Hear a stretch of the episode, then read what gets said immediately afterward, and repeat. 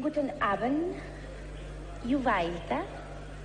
Bonsoir, good evening, good kveld. Buenas noches. Pasaporte Eurovisión. Con Javier Escartín. Cope, estar informado.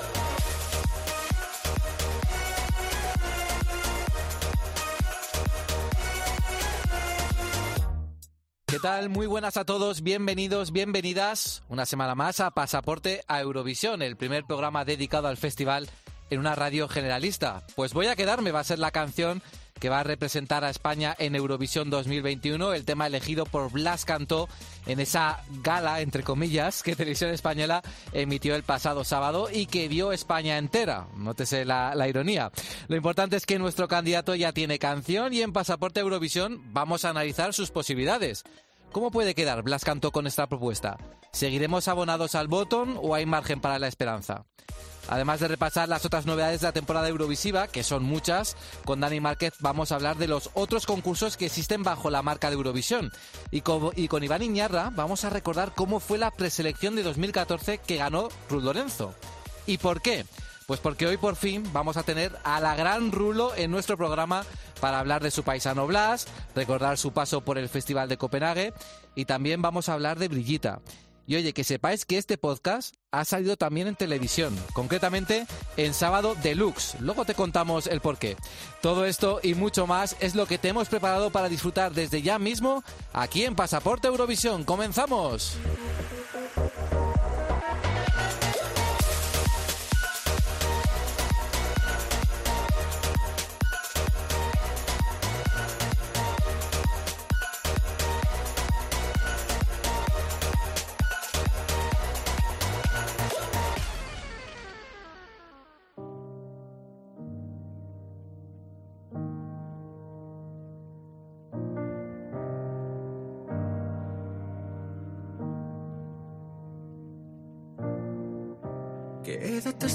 Noche para ver amanecer, para sentir tu voz acariciándome.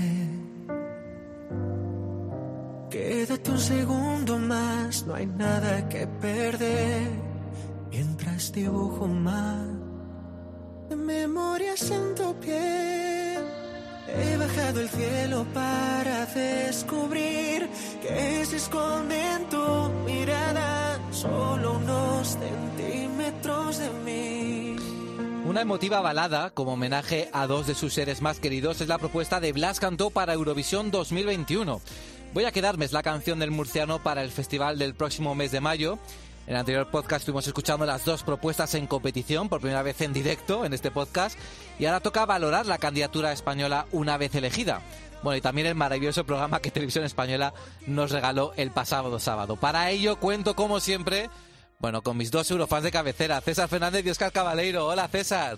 Hola, Javier. Hola, Oscar. Hola, muy buenas. ¿Qué Oye, tal? oye, César, primera pregunta. Eh, ¿Tú viste desde Londres la gala Destino Eurovisión 2021? Eh, conecté televisión española, pero tengo que confesar que después de las dos canciones lo puse en mute y lo dejé prácticamente hasta el final porque se veía infumable. Bueno, Oscar sí que lo vio, soy testigo de ello, porque estuvimos un ratito viendo juntos la gala, hasta que el toque de queda lo, no, lo- no lo impidió.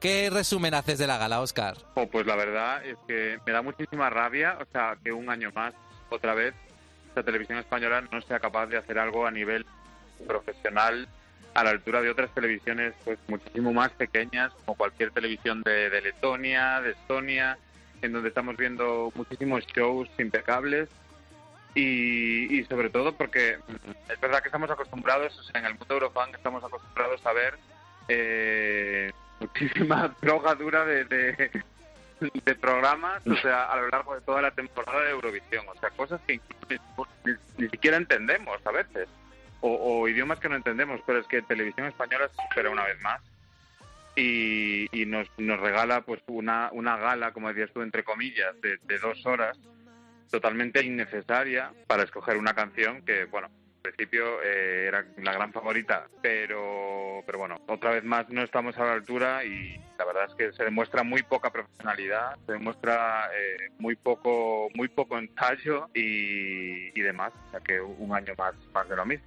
yo también lo dejo un poco mute porque hay que reconocer una cosa, que ya hemos visto muchísimas preselecciones de televisión española a lo largo de los años y sabemos que si la preselección no está producida por alguien externo que se dedique un poco al mundo de los programas de entretenimiento, espectáculo, etcétera, o sea, las galas siempre suelen ser bastante bastante infumable. Es decir, yo cuando lo veía un poquito el sábado me parecía más bien como un programa de tarde de la 2 de los años 90, o sea, ese decorado, eso que se veía todo así como de fondo. Entonces, por eso yo personalmente ni me enfadé, simplemente como sabía que iba a ser lo que iba a ser, me pareció que la mejor opción era ver las dos canciones y ponerlo en mute.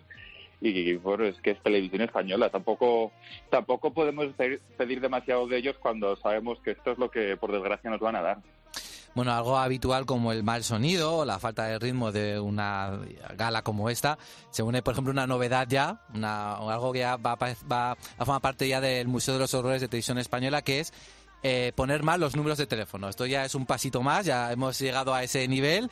Entonces, pues al principio del programa voy a quedarme, era la 1, luego era la 1 la memoria. Bueno, menos mal que como la gente podía votar gratuitamente en Internet, no tuvo mucho impacto, o al parecer no tuvo mucho impacto, pero sí que es cierto que es que parece que es que está todo tan dejado que incluso algo tan sencillo como es poner un asociar una canción a un número de teléfono no somos capaces. Y bueno, el propio Blas Canto pues se ha reído un poco también de, la situación, que Blas Canto está on fire, yo creo que está como caballo de Troya un poco haciendo que arder todo el Internet de televisión española y al día siguiente el mismo, bueno, pues calificó la gala de esa manera, ¿no? De, de, una manera muy implícita, una gala que era de los años 90 y habló un poquito de ese momento en el que se veía, por ejemplo, a dos personas sujetando unas columnas durante la actuación de memoria, en fin cosas que son no tienen sentido, pero en una preselección de España son así y encima, pues Julia Valera, una de las presentadoras, ha dicho que estamos al nivel del Melody Festival, así que no sé por qué nos estamos quejando. Pero bueno, en fin, vamos a hablar de lo importante que es de la canción de, Voy a quedarme. Eh, bueno, era la favorita, la que arrasaba en todas las en todas las encuestas Eurofans, así que bueno, pues es verdad que al parecer luego ganó por menos de lo que se esperaba, pero ha sido finalmente la opción elegida. Y después de ver la actuación del sábado, pues vamos a volver a hacer la pregunta que hicimos hace dos semanas cuando la escuchamos por primera vez. ¿Qué opciones tiene la canción en Eurovisión? César. Bueno, pues opciones, opciones, yo creo que de quedar entre las diez primeras, con lo que conocemos de momento las veo más bien pocas. Eh, yo creo que si conseguimos algo entre el 13 y el 18, que sé que es ya ir de cabeza mal si solo aspiramos a llegar a este tipo de posiciones, eh, yo creo que vamos bien. A ver, lo que tenemos a nuestro favor es lógicamente Blas Cantó, que es súper buen cantante, o sea, tiene una seguridad en el escenario increíble, mm, maneja muy bien los tiempos, es guapísimo, o sea, tiene todos los elementos. Lo único que me da un poco de miedo es cómo vamos a envolver el resto, o sea, cómo vamos a, a vender luego un poco la canción, si van a dedicarse a poner el principio ese a capela o si de repente pues vamos a escuchar una frase que desde televisión española escuchamos todos los años y es que vamos a verlo nunca visto en su actuación. Entonces, en cuanto digan eso, ya es un poco de echarse a temblar y de saber qué, qué va a pasar. A mí personalmente la canción de las últimas que hemos llevado al festival es de las que más me gusta. O sea, eh, tu canción, por ejemplo, de Alfred de Amaya me horrorizaba y voy a quedarme, me parece una balada bastante decente. Entonces, pues, dentro, dentro de lo que hay, me voy a mantener con un poco de esperanza y positivo. ¿Tú incluirías ese momento a capela al principio de la canción, Oscar, o, te vale la puesta en escena que vimos en la gala del sábado? Sí, bueno, yo creo que la parte de a capela yo creo que está bien porque capta la atención del espectador, o sea que eso yo sí que lo dejaría, la verdad.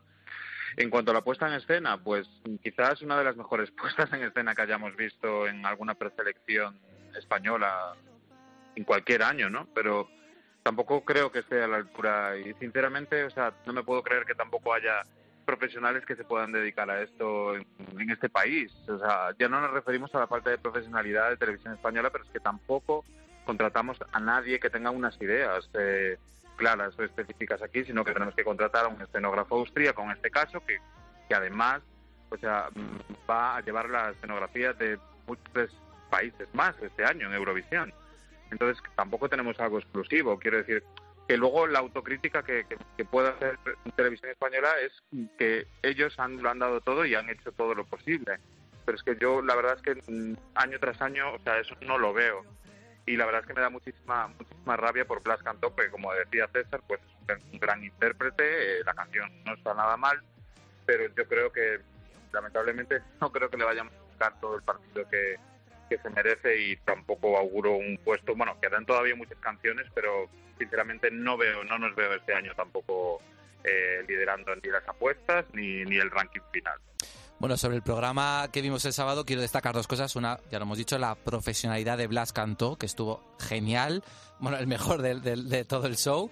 También era para él, o sea que en ese aspecto él estuvo a la altura. Y luego también a nuestro compañero Víctor Escudero, que es compañero, amigo, eh, hermano, ya todo. Y la verdad es que eh, nos gustó mucho cómo lo hizo, le dio mucha frescura. Y desde aquí un abrazo y un aplauso también por esas intervenciones que tuvo durante el programa que yo creo que fueron casi de lo mejor ¿eh? que pudimos disfrutar el, pasado sábado.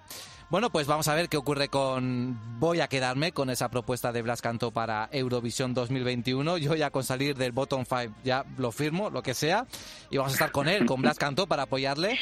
Y ahora es momento de repasar, pues eso, nuevos rivales que vamos a que encontramos en el camino, ¿no? Hacia Eurovisión 2021. Y la primera parada es obligatoria, Noruega. What can I say? I can't make her stay. When I know that she's so far above, how could she ever love someone like me? She's out of reach. Here in the dark, inside the hole in my heart, I'm fighting all of my demons, trying to tear me apart. And I'm still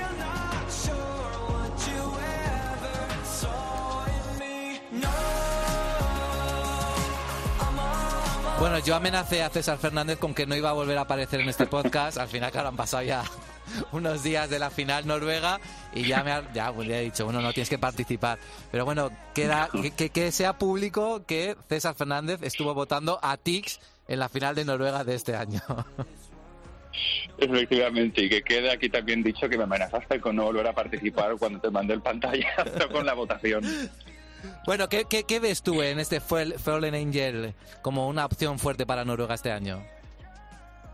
Pues a ver, dentro de lo que era la superfinal, que eran Keino contra Tix, Keino les veía que no iban a... Las dos canciones tenían unas posibilidades bastante parecidas, pero creo que después de la película de Eurovision Fire Saga, esto como que va a ser un poco ese puntillo que a la gente le va a recordar eh, a la película. A mí el momento de Los Ángeles ha sido una cosa que ya ha tenido éxito en Eurovisión, que también ha fracasado un poco. Eh, el momento que la canción sea, como ya dijo Oscar en algún programa pasado, casi como una canción de una boy band de los 90, también me gusta. Y sobre todo pues que me parece que para el festival le viene muy bien que el artista más importante de un país se decida, se decida participar. Entonces para mí esos son como los elementos que, que más me gustan de Tix. Es cierto, bueno, que la final de Noruega este año yo creo que era muy fuerte, había buenos, buenas canciones, pero han sido coherentes los noruegos, porque tanto la versión inglesa, que es la que va a ir a Eurovisión, como la versión noruega de este tema, han sido, son ahora mismo número uno y dos en Spotify Noruega, o sea que desde luego coherentes con lo que han votado han sido los noruegos. ¿Qué le parece a Oscar este Fallen Angel? Bueno, yo un poco más triste porque ahí no, porque eran mis favoritos esta vez. Eh, pero bueno, eh, lo que es la canción eh, me gusta bastante. No, no tanto la puesta en escena, pero yo creo que es una, canción pues muy asequible a- al oído y muy agradable.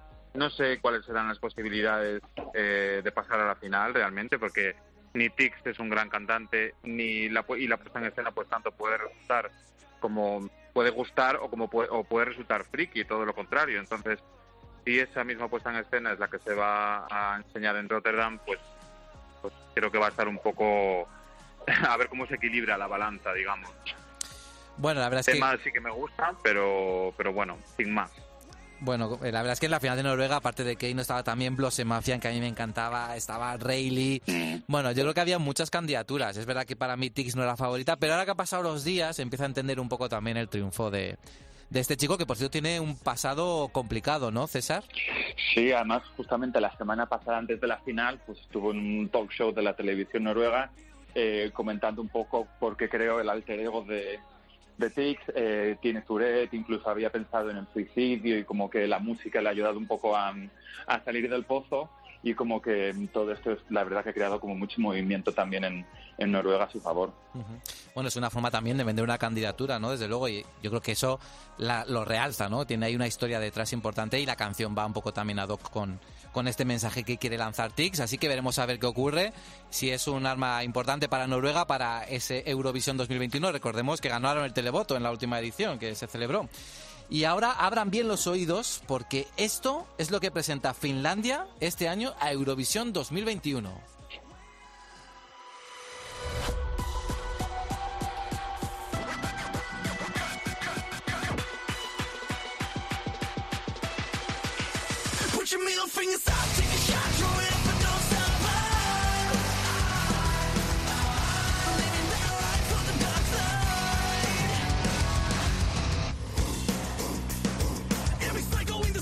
Bueno, ellos son Blind Channel, la canción Dark Side. Volvemos al rock en Finlandia, Oscar. Sí, totalmente. Has dicho que es la canción que representa en 2021, pero bien podía haber sido la de 2001.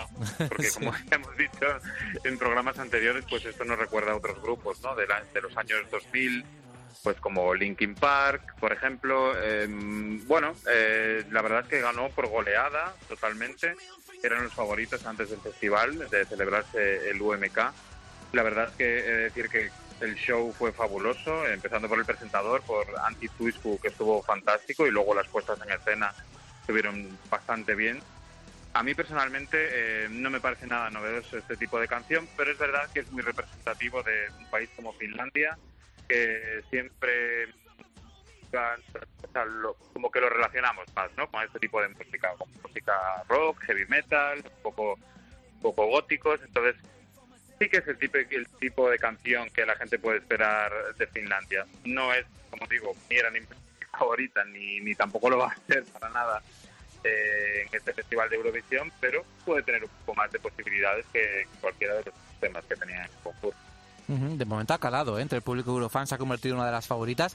Del resto de la preselección, Oscar, ¿qué destacas? Por ejemplo, Axel, que fue el ganador del año pasado y que no pudo ir a Eurovisión pues no ha podido revalidar el, triunfo. Eh, nuestra Laura quedando última, ¿qué es lo que más te llamó la atención?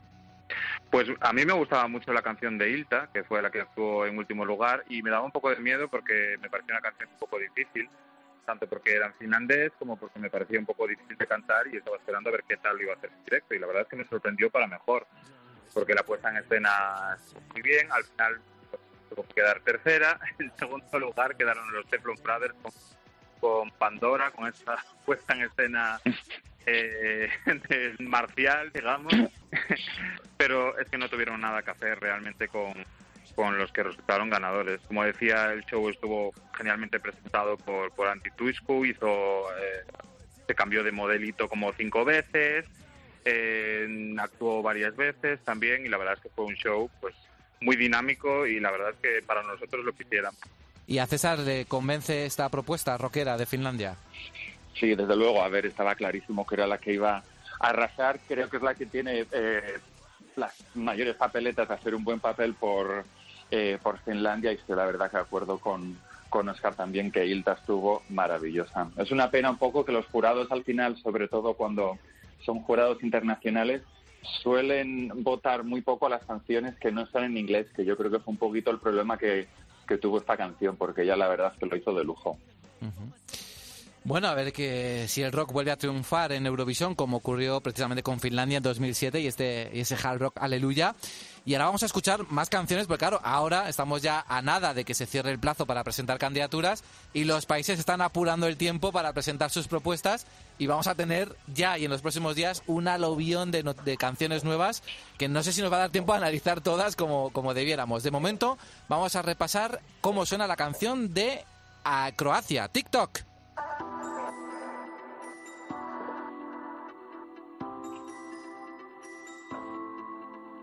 Tried to fix the broken pieces, now I'm leaving.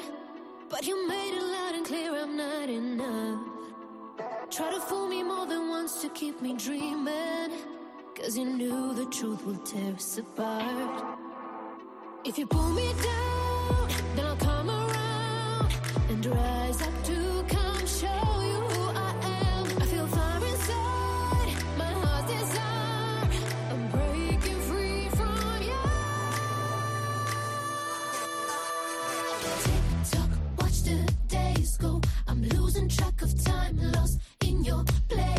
Bueno, yo tengo que decir que a mí me gusta.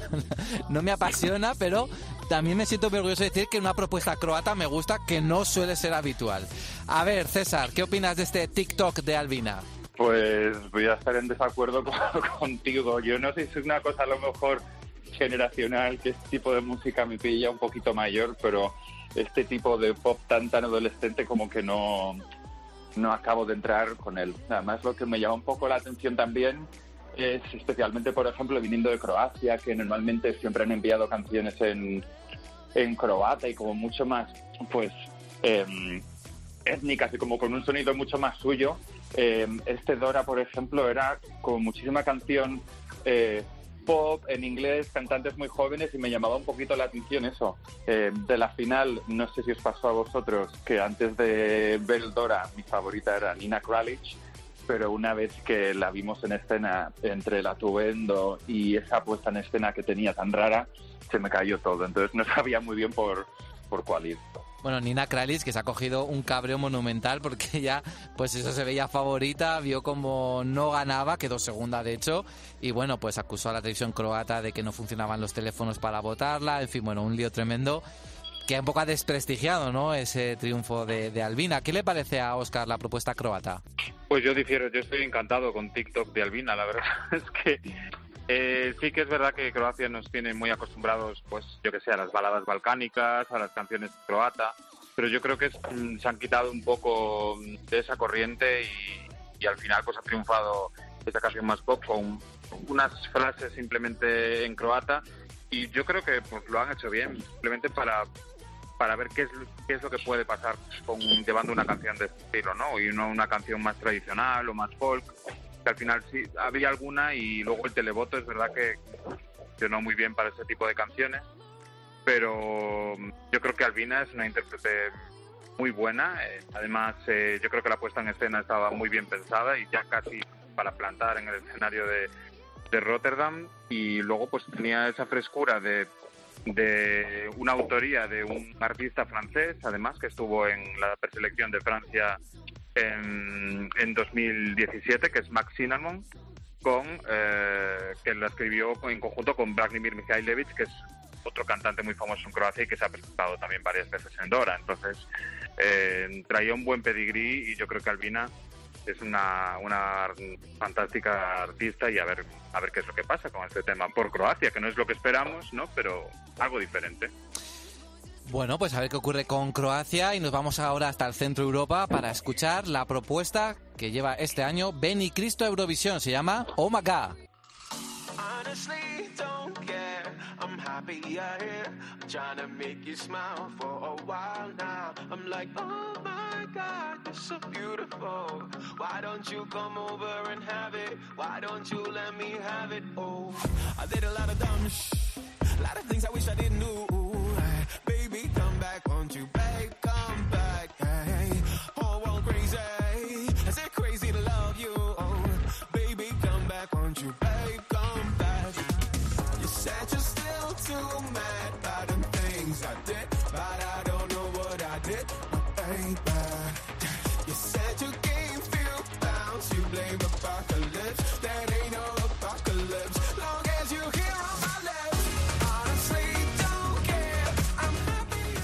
Bueno, pues aquí está esta apuesta de Benny Cristo que repite, él sí que vuelve a Eurovisión 2021. Eh, bueno, no sabemos si va a cambiar la canción 50 veces como hizo el año pasado con la propuesta. Creo que esta es la definitiva. Así que basándonos en ella, ¿qué opina Oscar Ridare? Bien, la verdad es que estoy muy contento. Eh, me gustaba mucho su canción del año pasado, pero yo creo que esta se supera un poquito incluso a, a su tema del año pasado. Es un poco más pop, la otra era un, un poquito más extraña quizás, ¿no? Y pues, pues a la espera estaremos de ver qué tal su actuación en directo, cómo va a ser su puesta en escena, pero yo creo que es una canción muy actual y que tiene bastante posibilidades de quedar bien. El videoclip además mola mucho, ¿eh? así como hace escenas de película, mezclando. La verdad es que esta es muy llamativo. ¿Qué opina César? ¿Le gusta más la propuesta de este año? Eh, me gusta más las de, este, las de este año, la verdad que sí, estoy de acuerdo con, con Oscar. Y además, yo creo que es uno de los artistas que más ganas tengo de ver en directo, porque si os acordáis el año pasado cuando interpretó su canción en una semifinal de Ucrania, creo que era, de repente como que la canción la elevó de bastante mediocre a una cosa medio decente, o sea que yo creo que va a ser uno de los que se va a crecer muchísimo en directo y de los que puede llegar lejos. Bueno, veremos a ver qué ocurre con Benny Cristo y ahora os propongo un juego. ¿Esto a qué os suena? ¿A Malta 2013 o a Reino Unido 2015? I don't feel hate. I just feel sorry. You so very clever whenever you find another way to wear me down. I don't feel hate. I just feel sorry. So you can wiggle with me to think that it'll never wiggle back to you. Cause I don't feel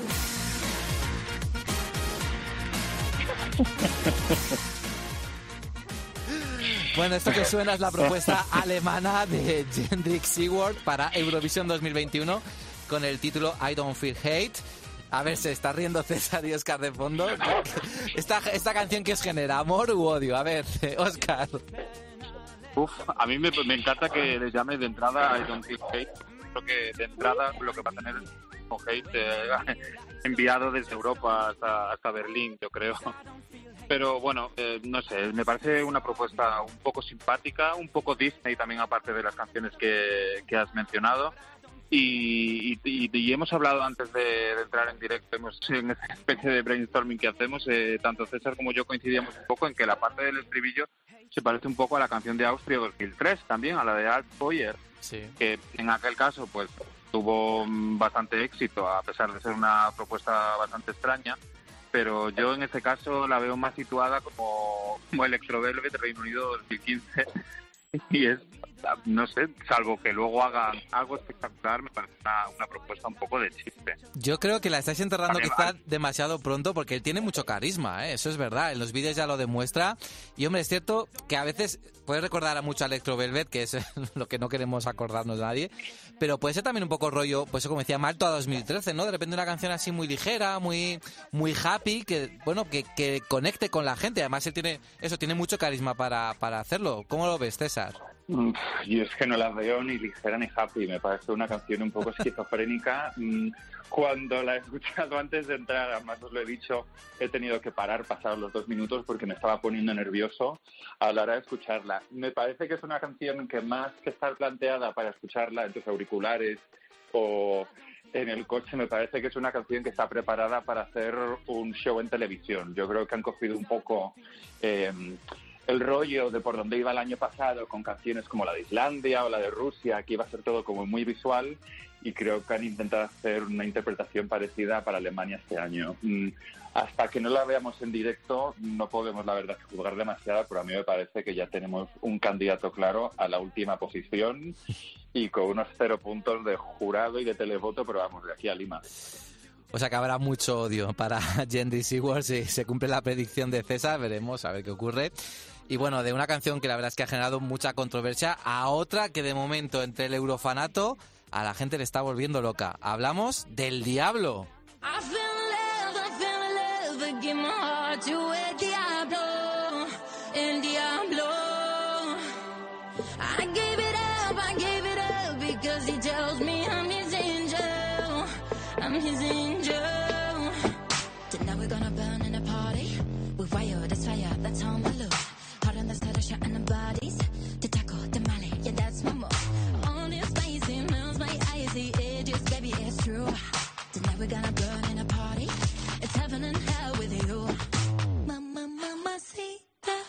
Me what to do.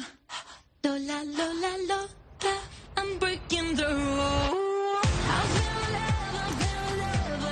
Bueno, hay que decir que la, la- la calidad de la canción es que está tra- extraída del mismo infierno, entonces la verdad es que el sonido no es el mejor, pero es como nos ha llegado a, a- a este programa.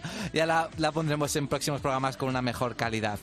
Bueno, ¿qué os parece El Diablo, esta canción que en estas primeras horas de, escucha ha removido los cimientos de la carrera, Oscar? Pues sí, la verdad es que teníamos muchas grandes expectativas con el Diablo y yo creo que nos las ha cumplido porque tal y como siempre suele hacer en los últimos años, eh, nos da un poco lo que queremos, ¿no? Eh, Después de Lenny Fureira, después de Tampa con Replay, eh, yo creo que mm, han sabido han sabido ver que es necesario que, llevar que tenga que llevar a una a una gran diva para llamar la atención y sobre todo pues con una canción como El Diablo que según lo que he visto, o sea, el, videoclip está muy bien, tiene una gran producción y yo creo que va a ser, pues vamos, o sea, un, un pelotazo eh, que vamos a bailar por lo menos hasta, hasta después del verano.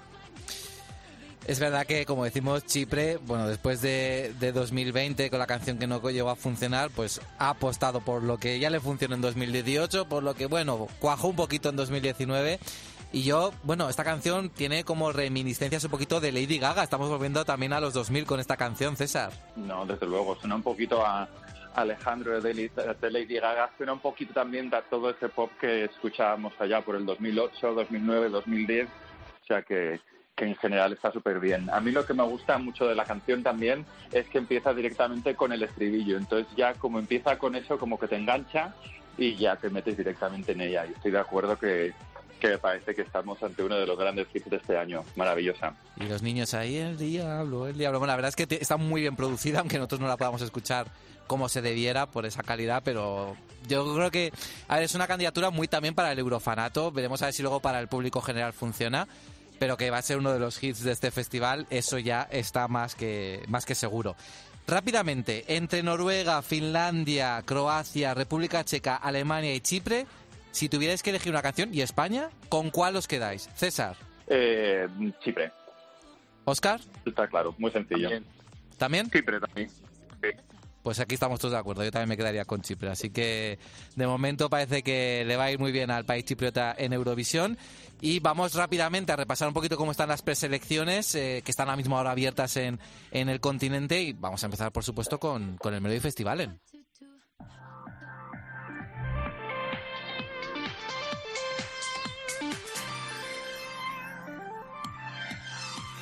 Porque tras las tres primeras semifinales tenemos favoritos para la victoria. Dani Saucedo, Tus y Dotter. ¿Qué os parece? ¿Cuál creéis que tiene más opciones?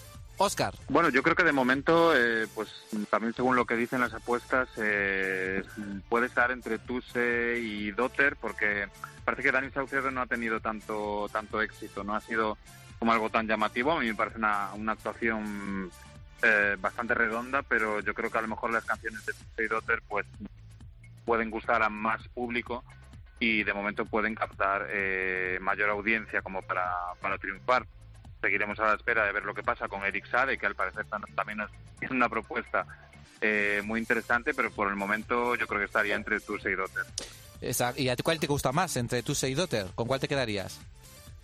Pues como canción me gustaba muchísimo más la de Dotter, porque a ver, la de Tuse me parece una actuación que está muy bien, me parece redonda y él es un artista, tiene una voz muy buena además.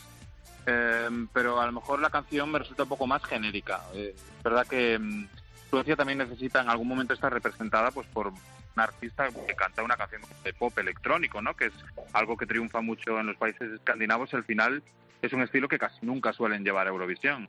Así que mm, si yo tuviera que votar, pues mi favorita de momento sería Dotter. Yo soy Team Totter total. A ver, César. Estoy de acuerdo con vosotros, es decir, creo que Dani Saucedo el problema, bueno, el problema no, el handicap es que la canción es en sueco y ya sabemos que al final ellos van a votar un poquito más en base eh, a lo que van a ma- mandar a Eurovisión. Y entre Dotter y Tuser, pues estoy de acuerdo, o sea, Tuser es súper carismático, me parece que es un artista súper completo, pero la canción es bastante genérica y Dotter la verdad que me gusta muchísimo más esta canción incluso que, que Bulletproof, me parece más que es que pega con lo que ha hecho ella en su carrera hasta ahora. Bueno, de estas dos Por no últimas... hablar de Charlotte Perrelli, por favor. Ahí está, iba a decir, de estas dos últimas semis, ¿con qué, qué- qué os- ¿con qué os quedabais? Charlotte Perelli. Bueno, pero por supuesto, o sea, Charlotte Perrelli, ella sí que nos ha dado lo que queríamos. O sea, ha mirado a cámara como una auténtica diva del Schlager de los años 2000. Mm, lo único que faltó fue el key change, pero gracias a Dios que Charlotte ha vuelto y nos ha dado, nos ha dado esta maravilla que es Billy Young. A Oscar y a mí nos Además- gustaba mucho Patrick Jean también, ¿verdad, Oscar? Sí, también, pero bueno, yo de Charlotte Perrelli, o sea, decir que, que nos ha demostrado que está en plena forma, o sea, después de haber tenido esos dos intentos fallidos las dos últimas veces, recordemos que es una ganadora de Melody Festival en dos veces, además. Y pues Mm. este año nos ha demostrado pues totalmente eh, sigue, siendo- sigue siendo la diva que la diva que esperábamos. Es verdad que Patrick Jean eh, era una canción que su, o sea, su tema estaba muy bien, estaba muy bien presentado también, pero a lo mejor pues pasa un poco lo de los artistas que no son tan conocidos por el público, por el público sueco y al final no se lanzan a votar tanto por ellos como por los que ya tienen un bagaje. Y del último finalista directo, Anton Eval, ¿algo que queráis comentar? Uf, madre mía de mi vida. Yo creo que simplemente viendo la segunda actuación cuando ganó, creo que quedó un poco todo entredicho, ¿no? Fue más bien es como si se presenta a un talent bailando más que, can- más que. De porque bailar. Está claro que el pobrecito no. Sí, eso de, de bailar que, que de otra cosa, porque si ya de por sí la primera vez desafinó, luego cuando de repente directamente ni cantaba, era un poco como que él mismo estaba acabando su propia tumba y esa última posición en la final.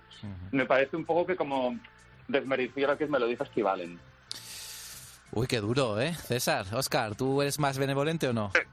Bueno, yo lo que sí creo es que yo creo que en, en lo que en la actuación que hizo en el reprise, yo creo que eh, estaba tan emocionado porque mm, seguro que seguramente no estaba tan seguro de lo que podía pasar, porque recordemos que desde que participó en 2013 y 2014, eh, pues eh, desapareció de lo que es el- el- la televisión sueca y se fue a vivir a Estados Unidos. Entonces, yo creo que para él habrá sido como como un chute de energía el, el ver que todavía el público sueco te sigue apoyando y vas, vas a pasar a la final directamente.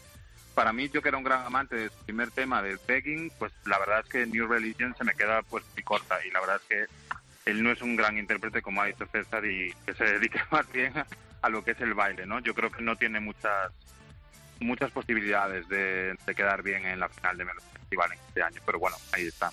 Bueno, veremos a ver qué ocurre también con esta cuarta semi que vamos a disfrutar mañana. Como bien adelantado Oscar, ahí están Eric Sade o, la, o de Mamas, que fueron las últimas ganadoras.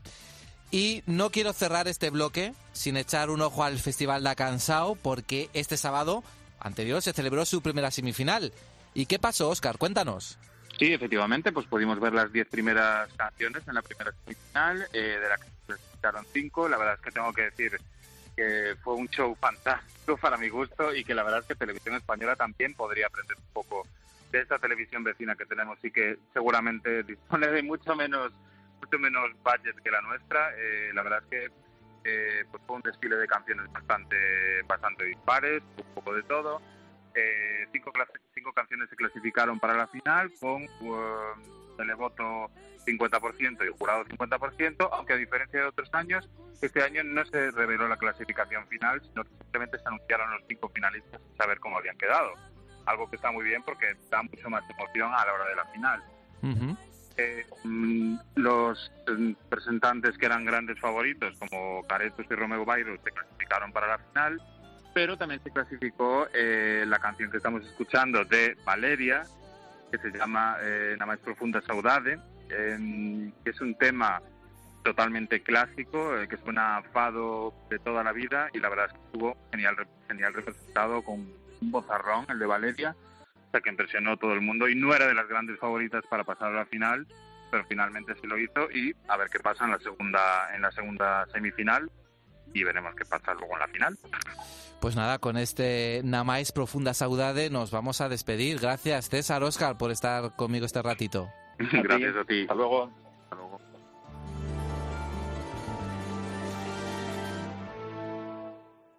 Trago na alma este canto, este silêncio quebranto, numa constante ansiedade.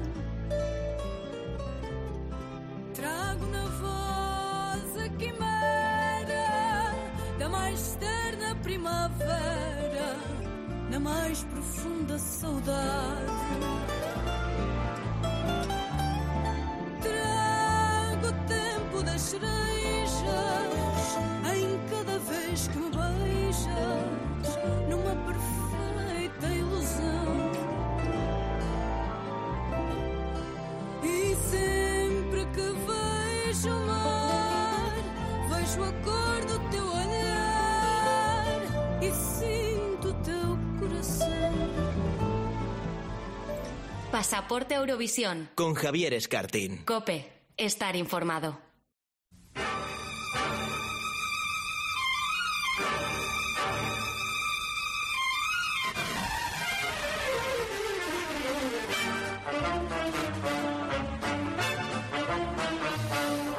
Pues seguimos en Pasaporte a Eurovisión, este podcast dedicado al festival. Os damos las gracias a todos los que nos escucháis cada semana porque poquito a poco se va conociendo más este programa.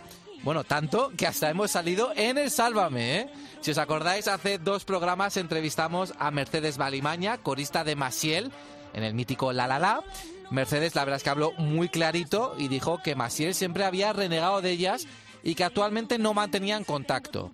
Los, de, los del sábado deluxe aprovecharon que Masiel iba de invitada y colaron parte de la entrevista que Mercedes concedió aquí a Pasaporte Eurovisión. Por cierto, que quien tuvo la idea de entrevistar a Mercedes Balimaña en este podcast fue Dani Márquez. Hola Dani. Presente. la culpa es tuya. bueno, tú imagina, imagínate que estoy el sábado tan tranquilo en casa, de pronto me llega un mensaje de Iván, de nuestro compañero, y dices, rápido, cambia a Telecinco que están hablando de pasaporte a Eurovisión. Mm, y ya ahí me quedé pegadito viendo a, Ma a Maciel responder a nuestra Mercedes. Vamos a recordar, vamos a recordar qué dijo Maciel en sábado deluxe. No ha dormido en mi cuarto porque eh, cuando ganamos Eurovisión yo dormía sola. Y cuando he hecho giras, la que dormía en la cama de la mía era mi directora Marini Callejo. Y cuando estaba Marini Callejo ya no estaba el trío La La La. Un día me llamó no sé para qué. Y me dice, hay que ver, venga ya a meterme contigo para ver si nos contestaba y ganar un dinerito y no has hecho ni caso. Dije yo, es que no, no me interesa nada. Y yo muy delgada... ¿Era, ¿Era simpático el trío de La La La? Sí, yo nunca he tenido ningún problema con ellas. O sea, eh, no he tenido ningún problema con ellas, lo que pasa que estuvimos... Pero si lo que tendrían que estar es agradecidos. Claro, claro, por eso se llaman el trío La La La. Porque gracias a, a, esos fueron el trío La La La. Claro, y vivieron mucho tiempo. Tra trabajaron y además mucho. Salían en todos los a, programas. Pero es que fueron mucho a Que no cantaste tú, con otros cantantes salían. Claro, con otros cantantes Claro. y grabaron mucho. Oye, Maciel. Esto, esto lo hizo ella una época, creo que estuvo, tuvo una operación, creo que tuvo un cáncer, la pobre, Ah, pobre. y luego no, creo que también se había separado. Y ella, un día que, hablamos por teléfono, la vi y me dijo, mira que yo he tratado de que entraste y tú no has hecho ni caso. Dije, es que yo no hago caso. Bueno, nosotros hemos vuelto a hablar con Mercedes. Ella expresamente nos ha dicho que no quiere responder a Maciel, que no quiere polémicas. Tengo que decir que yo la noté muy afectada por los comentarios de Maciel en, Sálvame. Y subraya que todo lo que dijo ella en este programa, en Pasaporte Eurovisión, era verdad. ¿eh? Todo lo que hablaba de Maciel, de las de la mala relación que tuvieron, que tuvieron el trío La con ella. Bueno, desde aquí quiero dar las gracias a Mercedes por atenderme nuevamente tras la participación eh, de Maciel en Sábado Deluxe y entiendo perfectamente bueno, que haya declinado contestar a la tanqueta de leganitos, no quiere más polémicas, quiere dejarlo ahí, pero yo personalmente le doy las gracias a Mercedes por haber podido hablar de nuevo con ella para un poco aclarar esta situación. En esta historia, ¿tú con quién vas, Dani? Uy, uy, uy, bueno, ya me, me, vas a poner aquí contra la espada y la pared. yo, yo la verdad, yo me sumo a, a, lo que has dicho. Yo agradezco muchísimo a Mercedes la entrevista. La puerta está abierta también para Maciel, por si quiere venir algún día a contar Hombre, claro, su claro. versión de, de, la historia. Pero debo decir que, que la historia de, de Mercedes sonaba bastante veraz. Creo que no tiene motivos para mentir, ¿no? Es decir, como le contestaron de, en, este corte que tú has puesto, de para picarme, para que me respondan. No, porque si no ella hubiese mm, otra vez hablado aquí. Creo que no tenía razones para, mm, para mentirnos. Así que yo personalmente me creo lo que ha dicho Mercedes. No sé qué opinas tú. Sí, la verdad es que yo, yo, creo que al final en el mundo del artisteo, ¿no? Pues siempre hay envidias, celos, y yo creo que pudo haber por ambas partes, ¿no? Al final, pues hombre, Mercedes pues se quedó en ese segundo plano mucho tiempo, probablemente inmerecido, ¿no? Viendo cómo Masiel triunfaba. Y también viceversa, ¿no? Masiel a lo mejor veía que las otras ahí le quitaban foco y dijo, bueno, bueno, y se, y se, y se vino arriba, ¿no? Iba de diva, como dijo Mercedes. Yo creo que habrá un poquito de todo, pero creo que cuando Mercedes hablaba, yo creo que al menos parecía muy coherente todo lo que decía. También conocemos un poco cómo es el temperamento de Masiel, así que, no sé, yo lo dicho Mercedes, este es tu programa y te damos las gracias por esa gran entrevista que nos diste y quien quiera puede volver a escucharla, por supuesto, en, en cope.es. Pero bueno, muchos de nuestros oyentes recordarán que justo antes de Navidades hablamos con Dani Márquez sobre intervalos y aperturas de, de Eurovisión. En aquel programa muchos de nosotros descubrimos que existía un Eurovisión circense. ¿eh? O sea, mmm, tremendo. Y hoy Daniel Márquez nos va a hablar de ese festival y de muchos de los hermanos, entre comillas, que tiene nuestro festival de Eurovisión. ¿Es así? Así es, voy a hablar de los hermanos, como tú lo has bautizado, de, del Festival de Eurovisión, pero antes de nada yo necesito, porque mucha gente mm, no sabe nada más del festival más allá de lo que ve en las galas. Por lo tanto, necesito dar una breve explicación teórica para que tengan un poquito de contexto. A ver, que tú y Breve sois un poco incompatibles, ¿eh? Pero, así que, por favor, adelante, pero Lo cuida, sé, ¿eh? lo sé, Te ahí lo estamos sé, controlando. prometo que voy a ser rápido. Mira, muchos piensan que Eurovisión es el nombre de un concurso musical y no. Eurovisión es realmente una red de televisiones de países del área de radiodifusión europea. Importante, porque no he dicho Europa, he dicho área de radiodifusión europea, que es un área que incluye Europa, norte de África y parte de Oriente Próximo. La red de Eurovisión pertenece a la Unión Europea de Radiodifusión, que organiza eh, las diferentes radiodifus- radiodifusoras de servicio público. Y recuerdo que eh, no tiene nada que ver con la Unión Europea. De hecho, la UER, que estas son sus siglas, es más antigua. ¿Se me ha entendido? Entendidísimo, de momento sí. Ahí está. Pues bueno, además de la red de Eurovisión, la UER tiene la red de Euroradio, a la cual perteneció la Casa Cope hasta hace poco, y organiza diferentes eventos y concursos para ambas. La joya de la corona es el Festival de la Canción de Eurovisión, de la canción. Nosotros le llamamos popularmente Eurovisión, pero ese es su nombre oficial, Festival de la Canción. Es decir, que la UER tiene diferentes tipos de festivales de Eurovisión, ¿no? Por ejemplo, el Festival de la Canción de Eurovisión Junior, que es igual que el Festival de la Canción, pero en este caso con niños. Exactamente, mira, ya has añadido tú el primero a la lista, el Festival de la Canción de Eurovisión Junior. Y otro es el que yo te hablé justo antes de Navidad, el Eurovisión de Circo.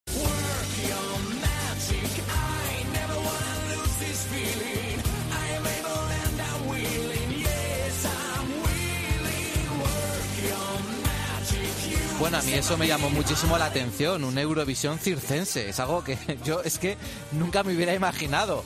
Participa España, porque yo creo que material tenemos, ¿eh? Para hacer un, una- una- circense. No, no ha participado en este Eurovisión Circense, en este Eurovisión Circense, que realmente se llama Eurovision Magic Circus Show. Y actualmente ya no se, no se celebra, ¿vale? Solamente hicieron tres ediciones en el 2010, 2011, 2012. Todas fueron en Suiza. Y los países participantes fueron, además del anfitrión, Bélgica, Francia, Países Bajos, Portugal, Rusia, Ucrania, Armenia, Bulgaria e Irlanda, que los tengo aquí bien apuntaditos. ¿Y qué se hacía en ese Eurovisión? Pues mira, realmente no era un concurso, era una exhibición infantil de talentos. Los participantes tenían entre 7 y 14 años y lo que hacían eran números de circo. No había un ganador y además los países podían llevar más de un número. Bueno, eso habrá que verlo en YouTube. ¿eh? Yo esto, ahora en cuanto acabe el programa, voy a ver a ver qué se hacía en ese Eurovisión circense.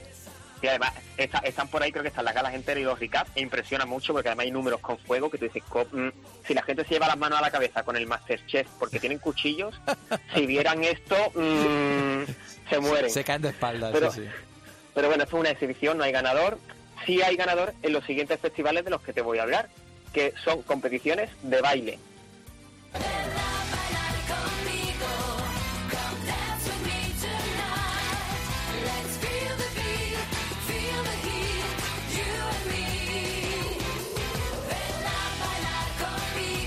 Esto creo que sí que me suena un poco, ¿no? Fue Rosa, ¿no? A este festival de baile.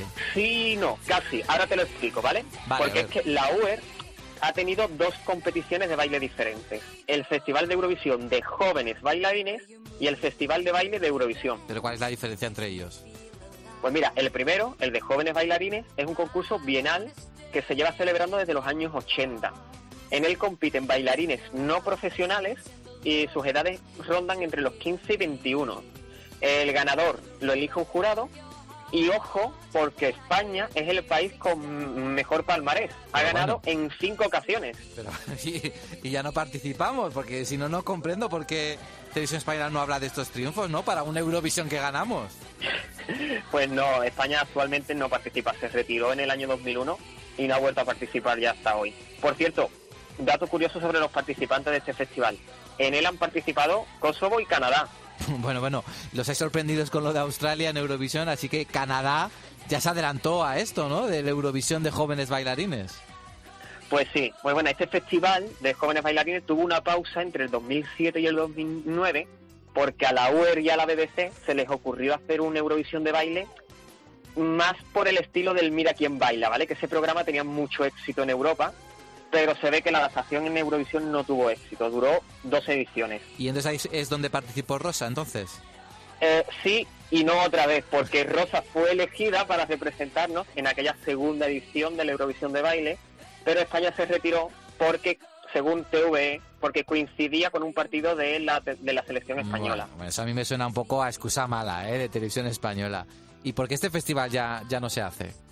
Pues mira, se empezó a organizar Bakú 2009, que era la tercera edición, no consiguieron suficientes participantes, lo aplazaron a 2010, luego no había participantes, otra vez a 2011, tampoco, y dijeron, mira, lo cancelamos, que vuelva el de jóvenes bailarines, que sí tiene más participación, y seguimos para adelante con este.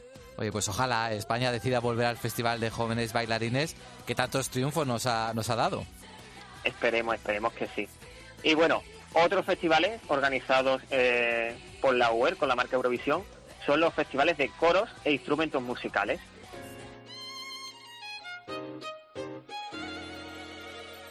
Y cuéntanos, Dani, ¿cuáles son estos Eurovisiones? Pues mira, el primero del que te voy a hablar es el Festival de Eurovisión de Jóvenes Músicos. Va muy en la línea de los bailarines. Los participantes son músicos menores de 19 años y es también un concurso bienal. El de jóvenes bailarines se hace en los años impares y este se hace en los años pares. ¿Y en este participamos?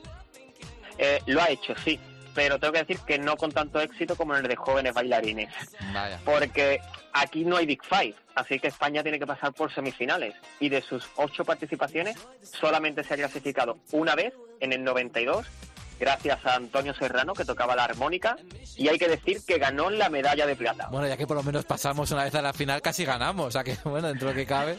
Sí, sí, así fue. Nuestra última participación fue la de Sara Valencia en el año 2018, que hubo ahí un break muy grande entre el- la penúltima y la última. Decidió España volver, no se clasificó. Nada, España por ahora no se ha mostrado interesada en volver a participar. Aquí no hay televoto, ¿no? Entiendo. Tampoco, es un jurado profesional el que elige el ganador. Y a ver si adivinas, aquí en modo trivia, que a ti te gustan mucho estas cositas, cuál es el país más exitoso en el, el Eurovisión de los jóvenes músicos. Bueno, está claro que España no, porque no, no hemos ganado, no hemos pasado casi a la, a la final alguna vez. Pues yo qué sé, diría que algún país con mucha tradición, ¿no? De música clásica, pues Austria, Rusia, ¿no? ¿Alguno así? Austria, Austria, muy bien, seis victorias. Rusia solamente ha ganado en una ocasión, que concretamente es la última edición que se ha hecho, que es la de 2018, no la de 2020. Porque en 2020 se canceló también, ¿no? Supongo, por la pandemia. Sí, por la pandemia. Se iba, se iba a celebrar en Croacia, se ha aplazado, pero no han aclarado si lo van a hacer en el 2021 o ya se van a esperar a un año par para que no coincida con el de jóvenes bailarines. Pero bueno, te voy a hablar ahora de los dos festivales de coros que tiene Eurovisión. Ah, o sea que no uno, sino que hay dos encima. ¿Y en qué se diferencian? Pues bueno, en general se diferencian por la red que los lleva, ¿vale? Porque uno, ya antes he explicado, hay una red de televisión que es Eurovisión y otra que es de radio que es de Euroradio. El primero, que es el Let the People Sing, en español, que los pueblos canten, nació siendo un concurso anual radiofónico, pero que hoy en día es bienal y que también se puede ver en imágenes gracias a Internet. Y por cierto, un dato curioso, celebran este año, en el 2021, su 60 aniversario. O sea que es un concurso ya veterano. Sí, sí, ah, nació prácticamente a la par que Eurovisión, Eurovisión para la tele y el Let the People Sing para la radio. Y te voy a contar algunas curiosidades de este certamen, porque si ya con lo de Kosovo y Canadá te ha sorprendido, si supieras que en ese concurso ha participado Nueva Zelanda, Bueno, ya me dejas con la boca abierta. También Nueva Zelanda ha estado en Eurovisión. Bueno, mm, y aquí es algo mucho más fuerte, que sí que no te lo vas a imaginar, porque la UE decidió sacar el Festival de Europa y en el 93 lo celebró en Canadá. Bueno, bueno, este así que me termina de rematar. O sea, la UER sacó completamente el Festival de, de- de Europa, ¿no? Este certamen. Esperemos que el de Eurovisión no lo haga nunca, que no lo saque nunca, que, nos quedemos- No, no, que, no. que no nos hagan ir muy lejos para cubrirlo. Pero bueno, otra, curiosi- otra curiosidad es que a diferencia del concurso de otros concursos, ya no solamente el de Eurovisión, eh, otros concursos de los que tiene la UE, este festival contempla la posibilidad de que haya más de un ganador. Y esto ha pasado en cinco ocasiones. ¿Y aquí participamos o no? Es lo que me interesa. Sí. ¿Participamos o no? Sí. Ah, mira. Aquí es más, España lo ha ganado en el 2013 y lo ha organizado en el 2019. ¿Así hemos sido anfitriones? ¿Y dónde? Hemos sido anfitriones en un lugar precioso, uno de los auditorios más bonitos que hay en el mundo, me atrevería yo a decir. Que es el Palau de la Música Catalana. Hombre, sí, sí, sí. Precioso, precioso. ¿Y habrá edición 2021 o no? Pues mira, por ahora no se sabe qué va a pasar. Yo he estado investigando un poquito a ver en la web qué comunicados tenía y no tiene nada. El que sí parece que se va a celebrar es el otro Eurovisión de coro, que es el se llama Eurovisión el coro del año. Que este es el de la red de Eurovisión, ¿no?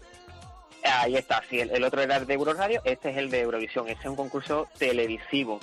Y por lo demás, pues un poquito igual como la dinámica de los otros, es un concurso bienal, participan coros y es muy reciente, se creó en el año 2017 y este año va a celebrar su tercera edición, o al menos eso adelanta una de las responsables del evento, que, la, que ya eh, ha dicho que sí, que lo van a hacer, pero no tiene ni sede ni fecha.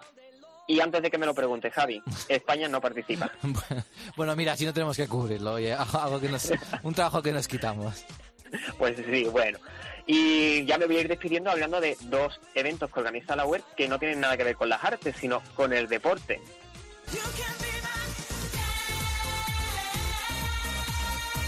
Bueno, yo creo que estamos sorprendidísimos todos con la cantidad de competiciones que organiza la UER, además de nuestro festival de la canción en mayúsculas de Eurovisión. Pues sí, y además colabora en muchísimos más eventos que se hacen eh, en Europa.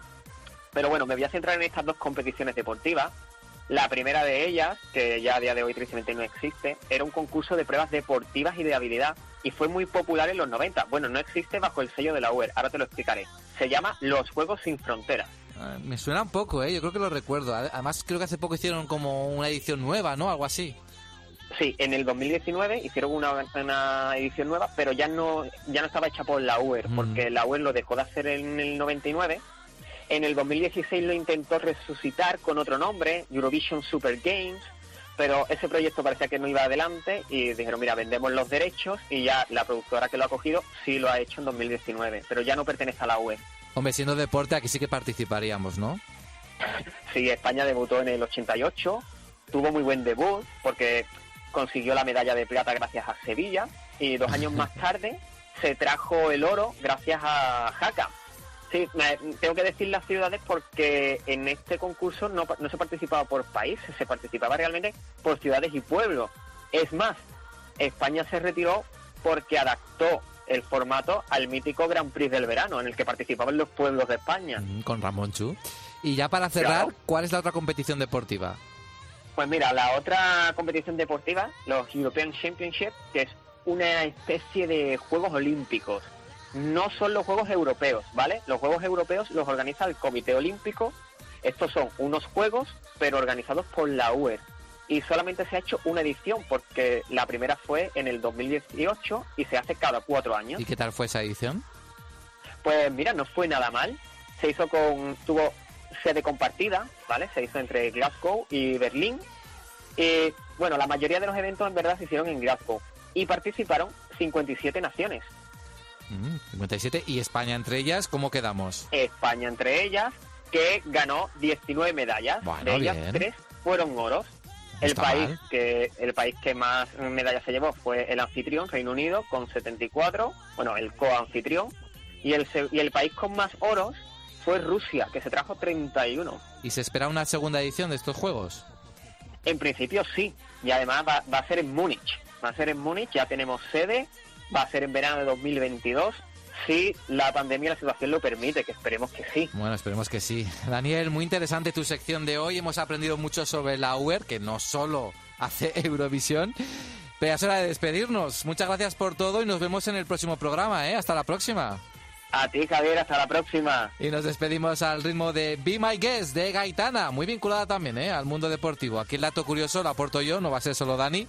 Además de participar en Eurovisión 2012, fue uno de los temas de la Eurocopa que se celebró ese año en Ucrania. Así que al ritmo de esta canción le damos paso a Iván Iñarra.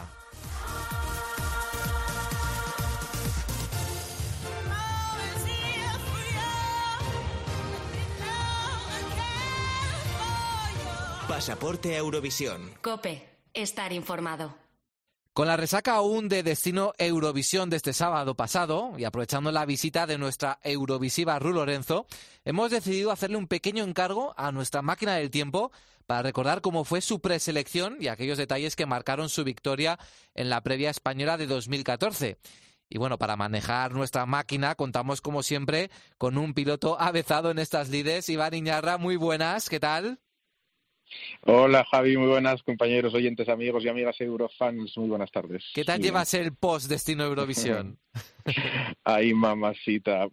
Mira, una de las ventajas que tenemos los Eurofans españoles, pienso yo, que ya tenemos cierto recorrido, es que estamos inmunizados para casi todo, así que pocas cosas nos sorprenden. Así que nada, desearle mucha suerte y paciencia a Blas para que estos dos meses no se le hagan eternos y esperar pues que todo salga como su equipo y él quiere. Así que vamos a ver. A ver, ¿y, y dónde, nada, vamos, dónde vamos con la máquina del tiempo? Sí, sí, nada, no la hacemos trabajar mucho, ella nunca nos defraudó, nuestra maquinita. Vamos justo siete años atrás, ponemos el reloj al sábado 22 de febrero de 2014.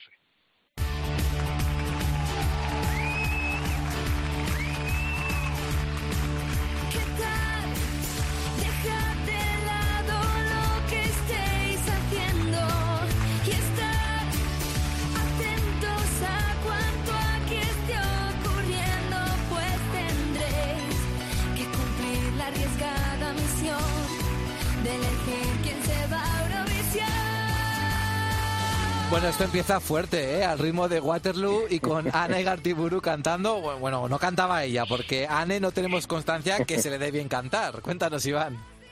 Pues no, Anne es una gran profesional, pero bueno, efectivamente con Waterloo, esta mítica canción que ensalza las bondades de una estrepitosa derrota, pues fue como dio comienzo aquella gala. Y Annie Gartibulu, pues hacía playback, porque canta, quien cantaba era una sirenita que habían colocado en un lado del escenario, estuvo toda la noche ahí. Una sirenita, por cierto, con marcado acento andaluz. Yo lo he intentado, pero sinceramente me habéis pillado. ¿Quién cantaba? Sirenita, gracias por prestarme tu voz. No podía hacerlo. Era muy difícil. Mucho arte tienes tú. Gracias las que tú tienes, hija mía, canija, arte, arte, presencia, Pero, pero- elegancia, la cosa. ¿Pero qué sirenita es esta? ¿Sirenita de Triana? Bueno, el toque surrealista nunca puede faltar en nuestras preselecciones, la verdad. Este año el nombre elegido para denominar la preselección fue Mira quién va a Eurovisión. ¿Por qué ese título tan extraño, Iván? Pues sí, era uno de los programas insignias en aquella época, era el concurso donde famosos y celebridades nacionales competían bailando en un plató con orquesta, simulando una gran sala de baile. Bueno, ese plato se utilizó y como el programa tenía muy buenas audiencias, pues lo que decía, ese plato se utilizó para grabar la preselección. El programa era, todos lo sabemos, Mira quién baila. Y bueno, pues supongo que para atraer la audiencia de este concurso decidieron modificarlo levemente a ver si alguien picaba y veía la preselección. Bueno, la verdad es que no sabría valorar si sirvió para algo porque la gala de 2014 hizo una audiencia del 9,8% y 1.722.000 espectadores. Y fue sábado también, así que se puede hacer la comparativa. Y ahí gana la edición de 2014 porque tuvo mucha más audiencia que la de este 2021, aunque tampoco fue para tirar cohetes, la verdad. Bueno, recuérdanos, Iván, ¿en qué contexto eurovisivo estábamos en aquel año? pues eso, como me encanta a mí siempre, ¿de dónde veníamos? Bueno, Exacto. tras el fiasco de la, de la elección interna de las Kepchu en 2006, Televisión Española comenzó a organizar preselecciones. Eh, desde 2007 en adelante fueron preselecciones abiertas con diferentes formatos.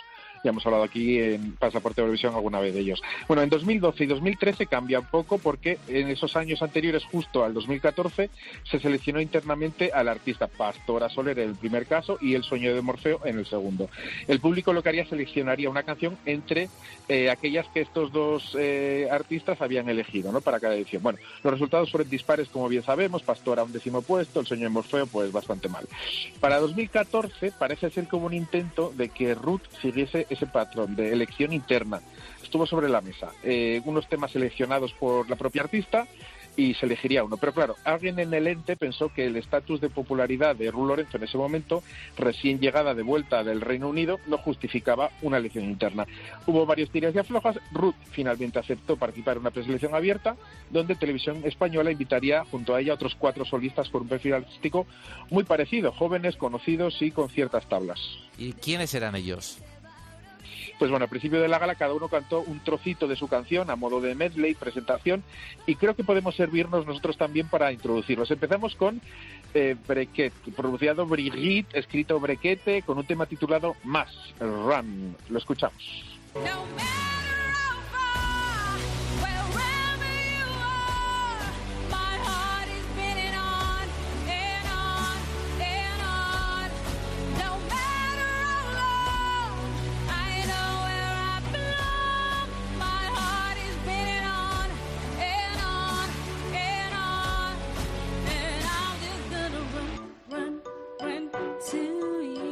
La siguiente, después de Breguet, la siguiente era Dama o Damaris con Estrella Fugaz, un tema escrito con, por su pareja Melendi.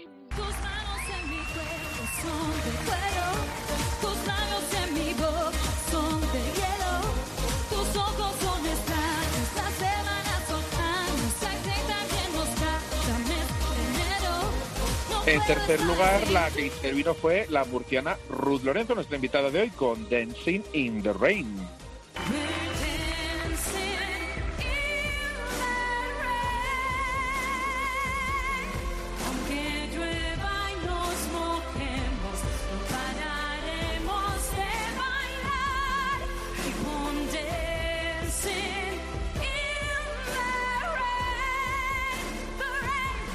Y ya al final, pues salieron los chicos, primero Jorge González con Aunque se acabe el mundo, Dame un momento, quiero volver a inventar mi realidad. Voy a soñar que esta historia no va a terminar. Aunque se acabe el mundo, yo te buscaré. Lo seguiré intentando, no me rendiré. No volveré a si no puedo vivir soñando. Y cerraba el gran Raúl Fuentes que nos presentaba una madura balada romántica titulada Seguir sin ti. ¿Qué vida puede ser sin ti? Haciéndole el amor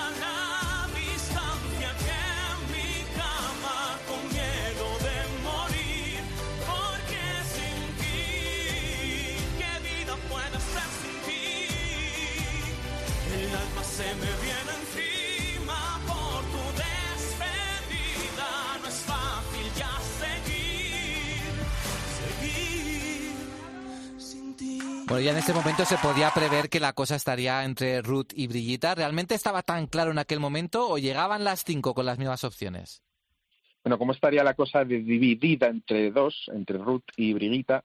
Que en las redes y en las webs hablaba de las dos Españas, casi, porque los foros y encuestas estaban divididos casi a un 50% entre Brigita y Ruth. Además, ambas compartían el hecho de estar cantadas medio en inglés, medio en español, que era una novedad, y las dos lucían sus grandes cualidades vocales. ¿Y pero quién era Brillita, la gran competidora aquella noche de, de nuestra invitada de hoy, de Ruth Lorenzo? Ujú, Pues Brillita Casi era una chica que entonces tenía 29 años y que se había dado a conocer en el programa de talentos La Voz en el año 2012. Allí Rosario y David Bilbao pues, la apadrinaron, como quien dice. ¿no? Eh, llegó a semifinales de aquel talent. A su potente voz se unía además una imagen muy exótica, ya que ella es de origen sudafricano, aunque desde hacía mucho tiempo eh, ya residía en Las Palmas de Gran Canaria. Con el tema que le escribieron mano a mano Tony Sánchez Olson y el sueco Thomas Gison, pues querían presentar una candidatura que fuera un medio tiempo con sonido internacional, con una gran voz, imagen exótica. El tema fue un cierto, un cierto éxito, algo de recorrido en listas de ventas, donde llegó al octavo puesto. Y bueno, pues vamos a escuchar cómo se presentó la propia Briguita en aquella gala. Hola, soy Brigitta y soy de Las Palmas de Gran Canaria, aunque nací en Sudáfrica. Vine a España para cantar y en el camino conocí a mi marido. ¿Dónde mejor que aquí en España? Mi ilusión es poder representar a mi país, España, en el Festival de Eurovisión. Os pido que me apoyáis, por favor, y lo agradecería mucho. Tengo mucho miedo a los leones, pero os prometo, si gano, daré de comer a los leones. Podréis ser testigo en la página rtve.es. Esta es mi canción, más. Bueno, ya repetía mucho lo de en mi país, España, porque tenía miedo que al ser extranjera pudiera perder votos por ahí. Eso lo recordó en muchas entrevistas y en este vídeo lo hice como dos o tres veces. Y oye, esto de los leones, porque me ha quedado, no sé a qué cuento viene. Bueno, era parte del guion. Se supone que cada participante en la pre tenía que contar algo que le diera miedo y que estuviera dispuesto a vencer si eran seleccionados representantes de España en Eurovisión. La verdad es, que la auténtica leona fue ella, porque ofreció una interpretación brutal de la canción y la última parte es que fue ejecutada de forma brillantísima. Vamos a escuchar ese último subidón de Mass Run en directo. Tú siempre lado, sin ninguna excusa, recogiendo aplausos, trozos de mi corazón. Prometo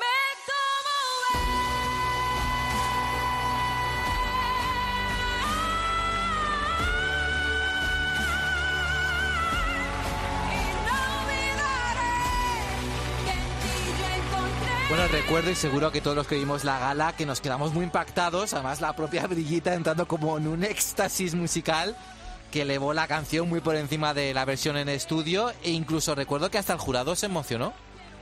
Efectivamente, el jurado, por cierto, formado por dos ex candidatos eurovisivos, Merche y Bustamante, y una eterna candidata, Mónica Naranjo, la cual se emocionó, lloró y permaneció en pie aplaudiendo gran parte de la canción. Vamos a escuchar aquella reacción de Mónica. Mónica Naranjo, ¿cómo has visto a Brigitte? Sin palabras.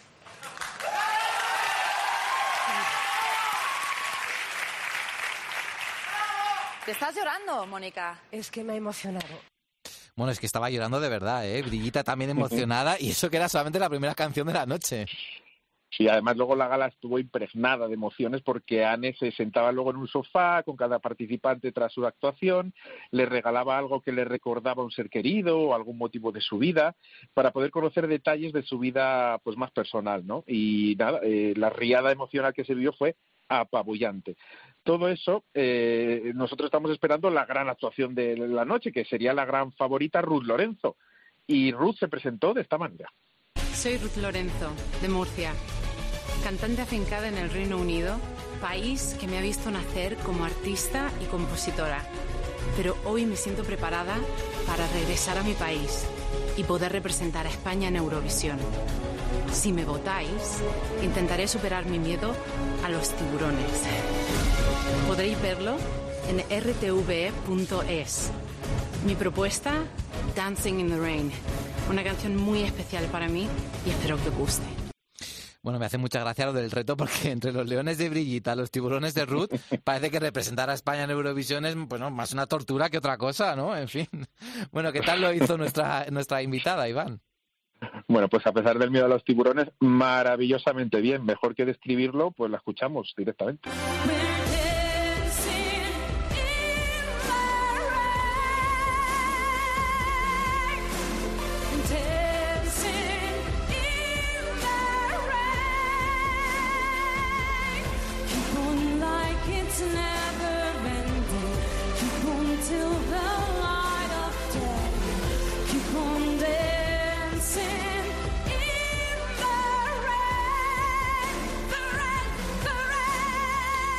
Bueno, estamos recordando detalles de aquella preselección llamada Mira quién va a Eurovisión, que en 2014 fue el formato elegido para escoger quién representaría a Televisión Española en el Festival de Eurovisión. Ya hemos conocido a una sirenita con acento de Triana, un jurado muy emocionado.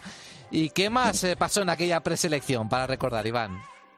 Bueno, pues el programa contó con la presencia del público eurofan, al cual Anne iba sondeando para conocer un poco cuál era el perfil ideal que nos podría representar en Eurovisión. Y nada, el público se dividía entre el típico grito de fulanita Eurovisión, entre los fans de Brigita y de Ruth. Luego, como interval act, como decimos los eurofans, o entreacto, como se debe decir, contó con la presencia de la Eurovisiva y Oscarizada, si es que lo puedo decir así, tú que eres experto también en los Oscar, Gisela, que fue corista de Rosa en 2002 y representante andorrana en 2008. Ella hizo un medley eurovisivo versionando temas ganadores modernos, el que dar un toque moderno a la gala, como Satellite de Lena, Beauty Drops de Millie Before, Euphoria de Lorin y el colofón con el Europe de Rosa, en el que, por cierto, Bustamante, que estaba de jurado, salió a hacer el coro, como no, no se podía perder una. Bueno, claro, es que no te hubo una historia entre Gisela y Bustamante nunca aclarada y luego fueron como coristas de Rosa a, a Tallinn. ¿Hubo tensión en el ambiente? Bueno, David con su naturali- naturalidad y espontaneidad está bastante más relajado que Gisela en aquel reencuentro. Y de hecho él no tuvo pudor en contar una anécdota pues al más puro estilo bustamantiano. Sí, pero también, seguro también. que tienes anécdotas muchísimas que contar de tu carrera. Hay mil. Hay una combusta que quiero que recuerdes. ¿Cuál de ellas? ¿Cuál de ellas? Claro, hay ¿La de la muchas. hamburguesa? Eh, esa, esa sí, la de la hamburguesa. No, pues porque, ¿sabes lo que pasa? Que estábamos en Tallinn, acabamos de salir del pueblo, como quien dice, bueno, ella es de ciudad, pero yo soy de pueblo y a mí las cosas de allí no me gustaban, entonces, no, no voy a decir la marca, pero nos fuimos a una cadena de hamburgueserías Sí, muy conocidas que no es la carne que hay de en todos los Cantabria, lados, vamos. que hay en todos los lados y que hay un payaso de imagen, eh, y nos pusimos morados. Sí, Y en muy vez bien, de ¿a que tomar lo típico de allí, ¿no? Que sería Sí, lo porque le echaban mucha especia, le echaban mucha especia aquello. Y nada, pero es que acabamos de salir, ahora ya como de todo, ¿eh? Ya- ya- Hombre, ahora... Vamos. Se ha hecho mayor, el niño se ha hecho mayor, sí, sí. El niño se ha hecho mayor, Pues. ¿no? Sí, decía ahí que rintintín tenía Gisela y no estaba muy a favor de la anécdota. Eh, así que nada, bueno, ya eh, casi hemos destacado todo lo importante de la gala, pero Javi, queda lo mejor, lo que todos recordamos y que se convirtió casi en lo que hoy de- Bueno. sería un meme. Bueno, no, como ¿Tú te acuerdas, olvidarlo, no? ¿eh? Hablamos de las votaciones y mal no recuerdo. Iba, era 50% jurado y 50% televoto, ¿verdad?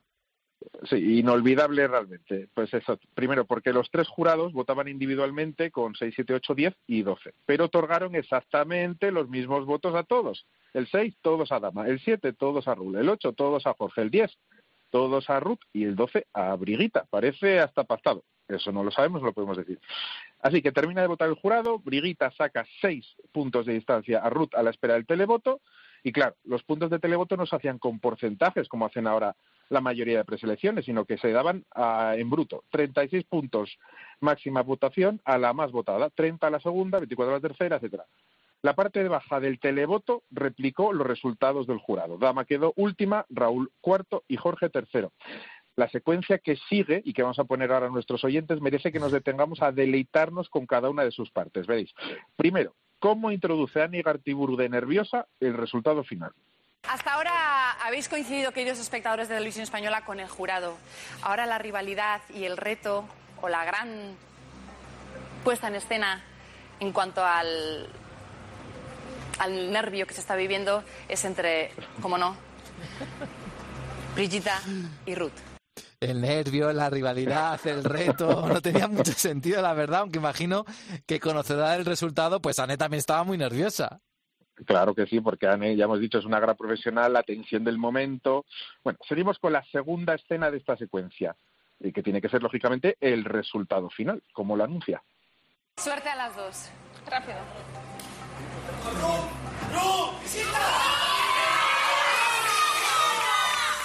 Voy a decir la favorita de los espectadores, ¿de acuerdo, compañeros de realización? ¿Os parece bien?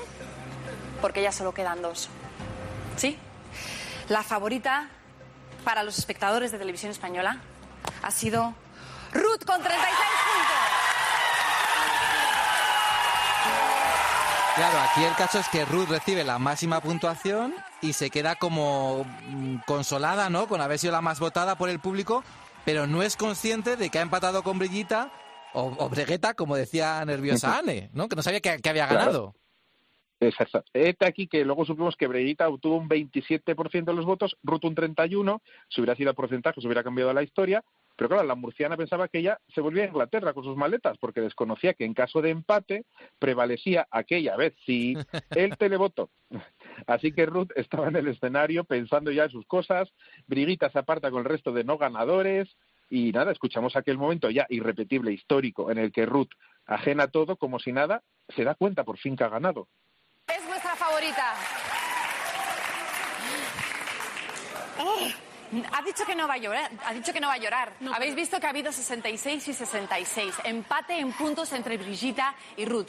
Lo llevamos comentando toda la gala, pero es importante. Vosotros, espectadores de Televisión Española, teníais la última palabra. Habéis decidido que Ruth se lleve la mayoría de los votos. Por tanto, la representante de Eurovisión.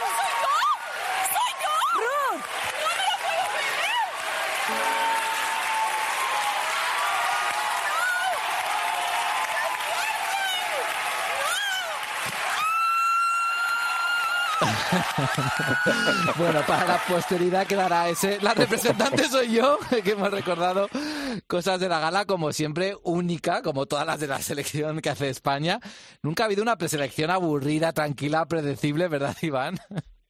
Pues mira, esperemos que nunca la haya, Javi, porque si no, no podríamos rememorarlas nunca. Yo siempre he dicho, ¿ves? Esto el Melody Festival no lo tiene. ¿eh? En el festival Nada, todo no- está no- no- reglado y aquí, claro, aquí es la espontaneidad, y, en fin, el reto, la rivalidad, todas esas cosas. La puesta en escena. La puesta en escena.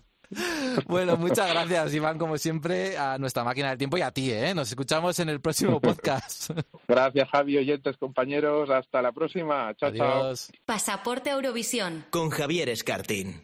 Bueno, pues seguimos aquí en Pasaporte a Eurovisión, en nuestro undécimo programa. Tengo que decir que a nosotros nos encantaba la posibilidad de que Ruth Lorenzo fuera nuestra madrina en el primer programa, que celebramos hace aproximadamente cuatro meses. Movimos ahí algunos hilos, pero sus eh, managers y representantes nos dijeron que estaba metida de lleno en ese disco que va a empezar a salir dentro de apenas unos meses. De hecho, ya tenemos un primer trabajo y hoy por fin en este undécimo programa tenemos la oportunidad de estar con ella, con Ruth Lorenzo, que es la persona, recordemos, que mejor ha quedado en Eurovisión desde que ella participó en el año 2014 y su actuación de Dancing in the Rain ha sido, pues yo creo que una de las más icónicas, al menos de las españolas en estos últimos años. Hola Ruth, ¿qué tal? ¿Cómo estás? ¿Qué tal? ¿Cómo estáis? Oye, pues es- Enhorabuena por vuestro programa. ¿eh? Siento no haber podido estar con vosotros en el estreno, pero me pillasteis en el ajo.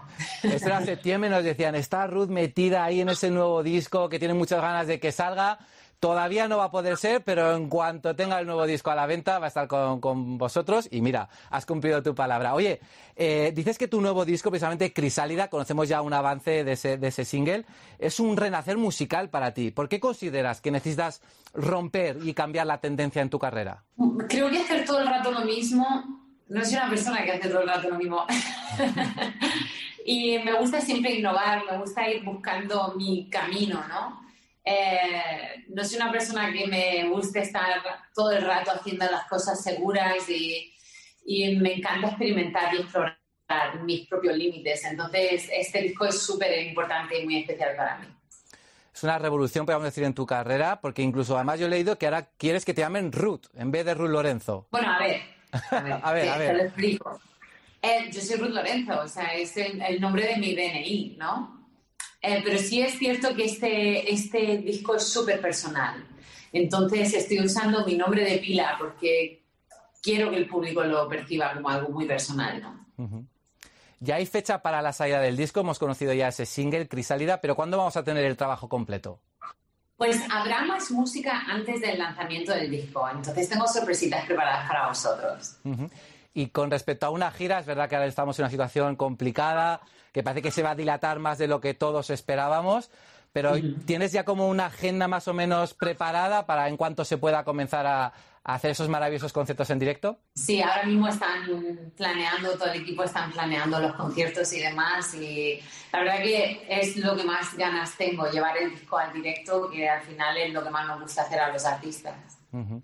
Bueno, yo me enamoré de Ruth Lorenzo antes incluso de Eurovisión, cuando estuvo participando en un talent show en, en Reino Unido, pero fue para todos una alegría verla en ese festival cantando una canción tan potente como era Dancing in the Rain. Yo te tengo que reconocer que tu actuación yo la veo de media, no sé, una o dos veces al mes. ¿Cada cuánto ves tú tu actuación de, de Eurovisión? De uvas a peras, ¿eh? Creo que cada Eurovisión, porque eh, digo, "Va, voy a ver la de Pastora, voy a ver la de Lorrino, voy a ver esta, la otra, ¿no? Y entonces siempre termino viendo la mía. Em, y es curioso porque me encanta que haya pasado el tiempo y que no la vea antigua, ¿no? Creo que conseguimos, todo el equipo se con- consiguió algo súper bonito, que era hacer algo muy sencillo, pero visualmente que fuese icónico, ¿no? Siete años después, ¿hay algo que di- dirías, ay, pues esto igual lo podíamos haber hecho de otra manera, o podíamos haber mejorado esto de alguna manera? ¿O te parece Claro. perfecta tal cual? Claro, no, no, siempre hay cosas, ¿no? De hecho, sabéis todo el drama que hubo con el vestuario.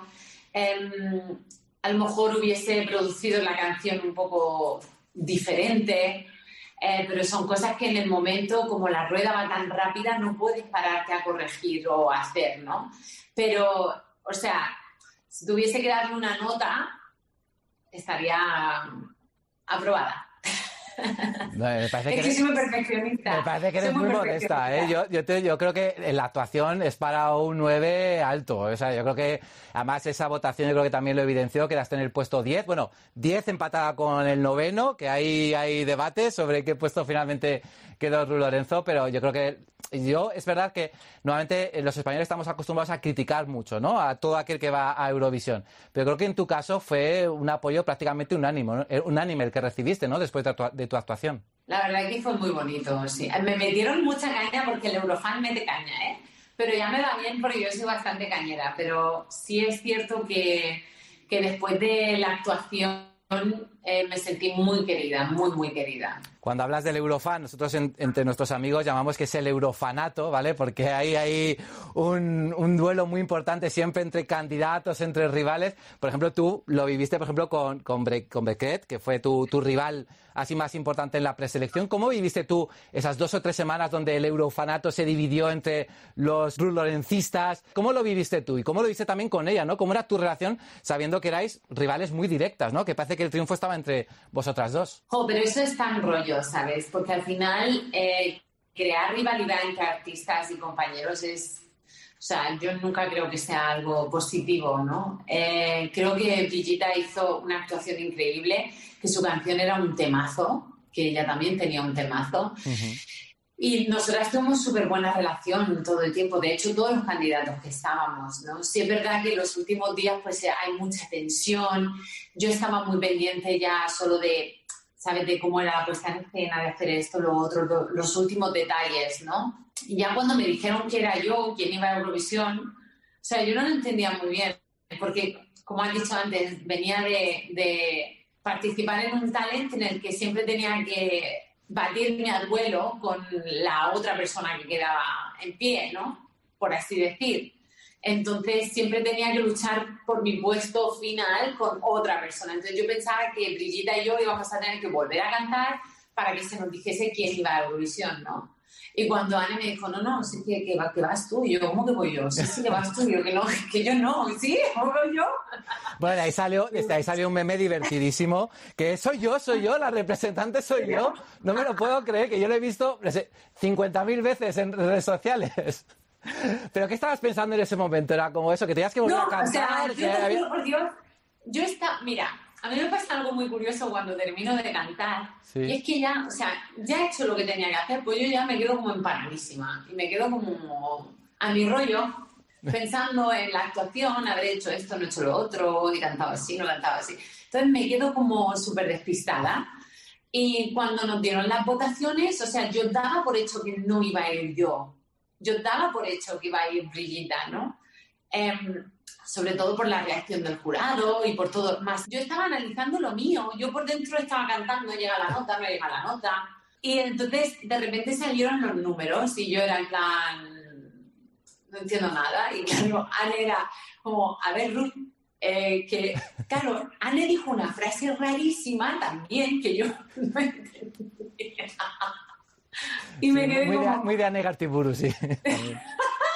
y era en plan, espérate un momento, pero estás diciendo que voy yo. Porque yo esperaba que ella dijese, entonces ahora desempata el jurado o desempatáis tal.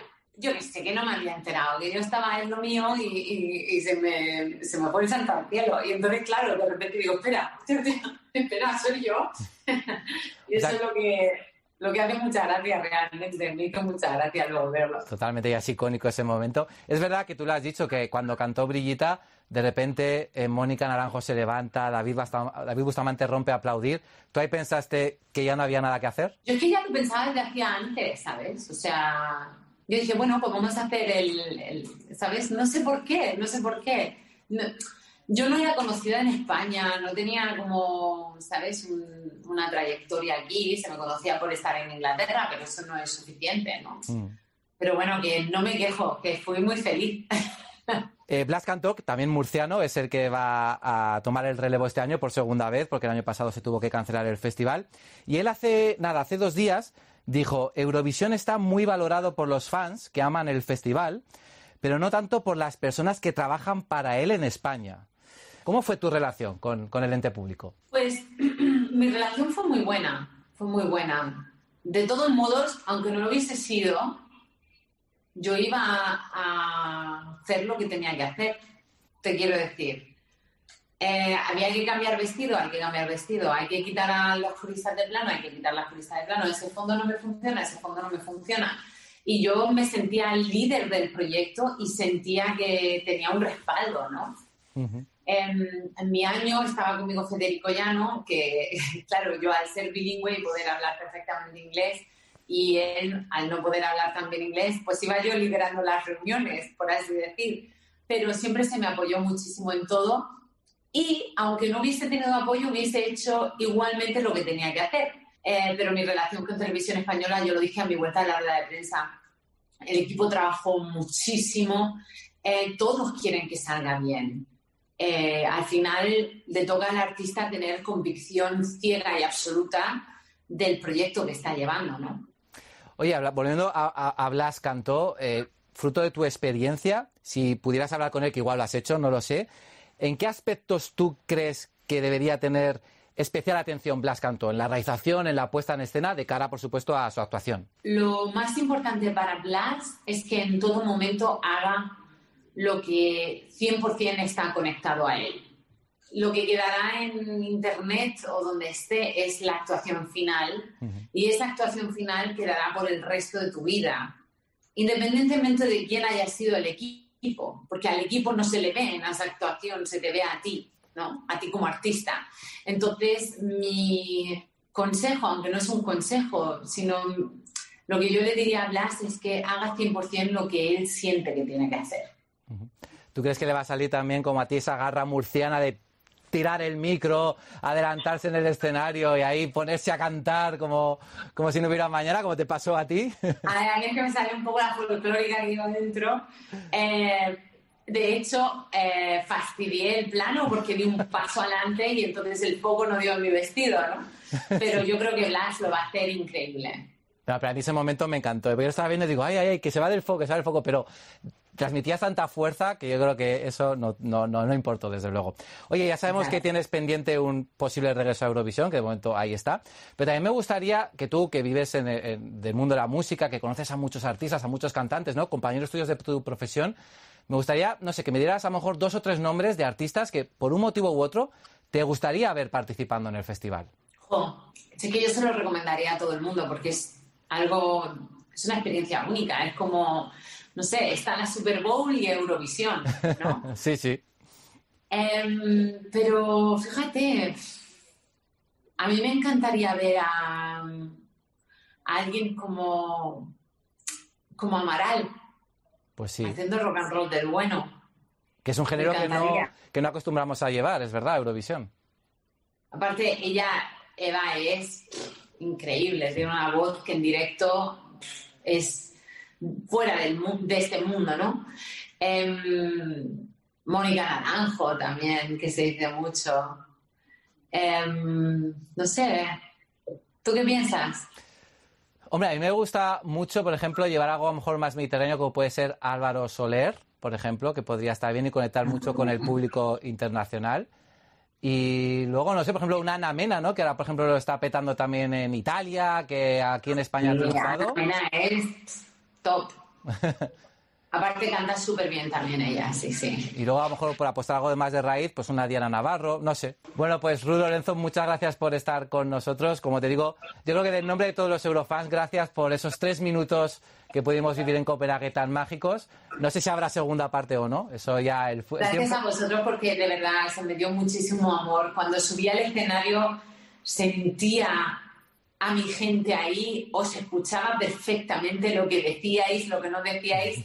Y me acuerdo que antes de que se encendiesen los focos, solté una sonrisa interna porque alguien gritó, ¡Vamos, Ruth! ¿no? y sonreí para mí y dije, va para adelante, ¿no? Y fue un momento precioso en mi carrera que después de haber ido a Eurovisión se me han abierto muchísimas puertas, he podido hacer mucho, mucho trabajo en mi país, que para mí era tan importante poder vivir en España y tener una carrera discográfica aquí, así que voy a estaros siempre eternamente agradecida. Muchas gracias a ti por siempre hablar bien de- del festival y mucha suerte con este nuevo disco, te lo mereces y ojalá te podamos ver dentro de poco en directo en muchos conciertos. Gracias, Ruth. Muchísimas gracias, chao.